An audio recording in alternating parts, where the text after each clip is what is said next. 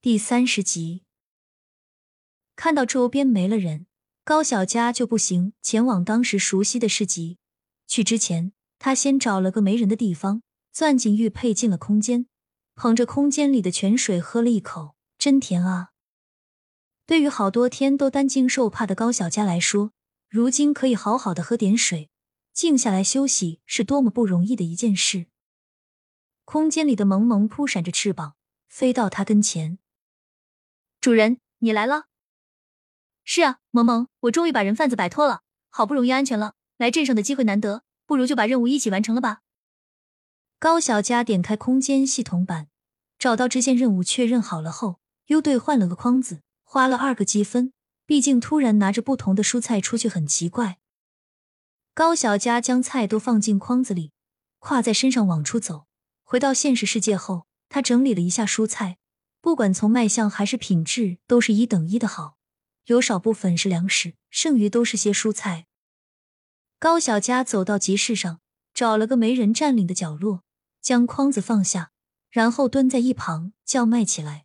清脆的声音响起，与四周的其他卖家形成鲜明的对比，显得格外突出。有不少人频频探头来观望。过了好久，有一个大妈走到高小佳跟前，停了下来。这咋卖？拿起一颗白菜，雪白碧玉的外观，胖乎乎的造型，整体看起来比市面上的都要大许多。不贵，一斤五分钱。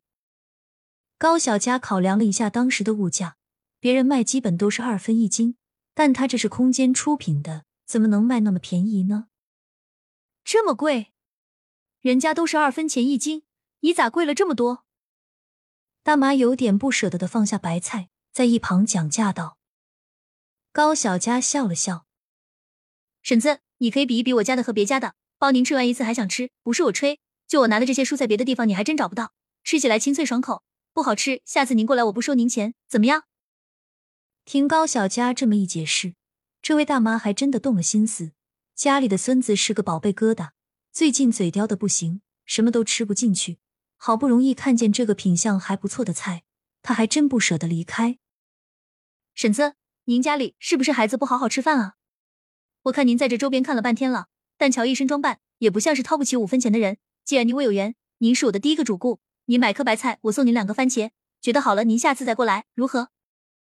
高小佳趁热打铁，不禁发挥前世的销售能力，尽力的推销着。别说，大妈还真的心动了。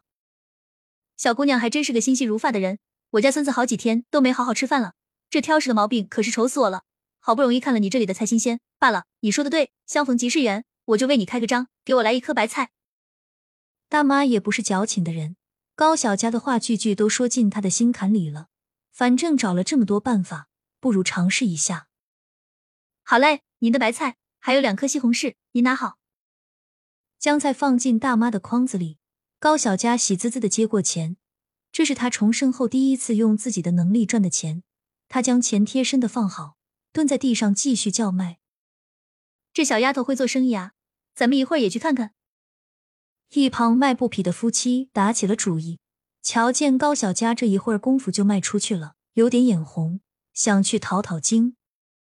走过路过，千万不要错过新鲜蔬菜和粮食，包您吃了还想吃。高小佳蹲在地上大声的叫卖着，也不在意身边人的目光。这会儿的人还是偏于保守的，很少有人跟高小佳这样大声叫卖。但也有些小贩听见这个词，感觉不错，准备尝试看看。小姑娘，你一个人啊？卖布匹的老板娘走了过来，跟高小佳唠起嗑来，交谈下，高小佳得知对方姓黄，是附近地地道道的庄稼人，但是由于庄稼收成不好，才想着做别的谋生。不知道为什么，黄女士一眼就相中了高小佳。总觉得这小姑娘能帮到自己，就过来看看。是啊，一个人啊。黄姐，你要是需要，可以买回去尝尝，包你不会吃亏。高小佳拿起大白菜往黄女士手上一递，黄女士还有点不好意思，但低头一看，高小佳的菜确实要比别人的好很多，就是价格也高了一倍多。算了算了，我们哪吃得起这么好的粮食和蔬菜啊？虽然有点眼馋。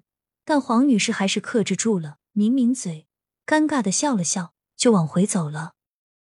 高小佳也没在意，生活本就不容易，没有谁强迫谁这一说。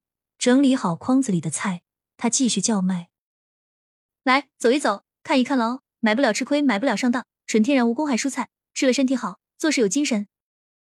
这菜真有这么神奇？”一个大爷走到跟前，看模样不像是个农村种地的，倒像是有点干部的模样，身上衣服熨得整整齐齐，没有一点褶皱。偶尔的补丁可以看出来家庭环境并不差劲。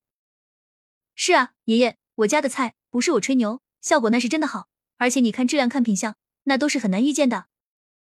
高小佳打量了一下对方，心里有了谱，急忙推销了起来。哈哈，小姑娘可真会说话，这小嘴厉害了。大爷捋捋胡须，笑了笑。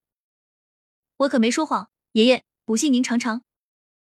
高小佳拿出一个西红柿，在衣服上擦了擦，递给大爷，示意他可以尝尝。大爷倒是不嫌弃，接过来咬了一口，汁水四溅，浓浓的番茄味道在齿间游荡，酸酸甜甜的鱼味让人胃口大开，忍不住又咬了一口，沙沙的绵密感让人停不下嘴来，一会儿功夫就吃完了。好吃吧，爷爷？高小佳在一旁偷乐。他对自己的菜有信心，只要是吃了的就没有不想买的。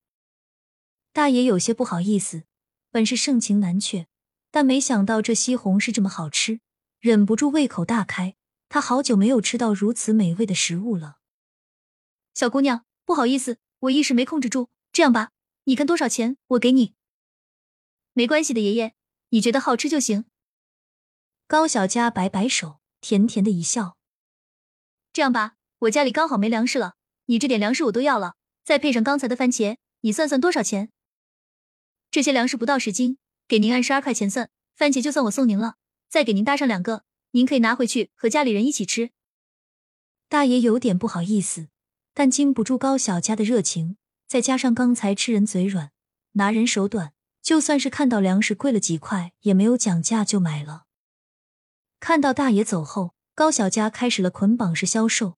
东西卖得很快，再加上她说话客气讨巧，对谁都是笑嘻嘻的，一会儿功夫菜就都卖光了。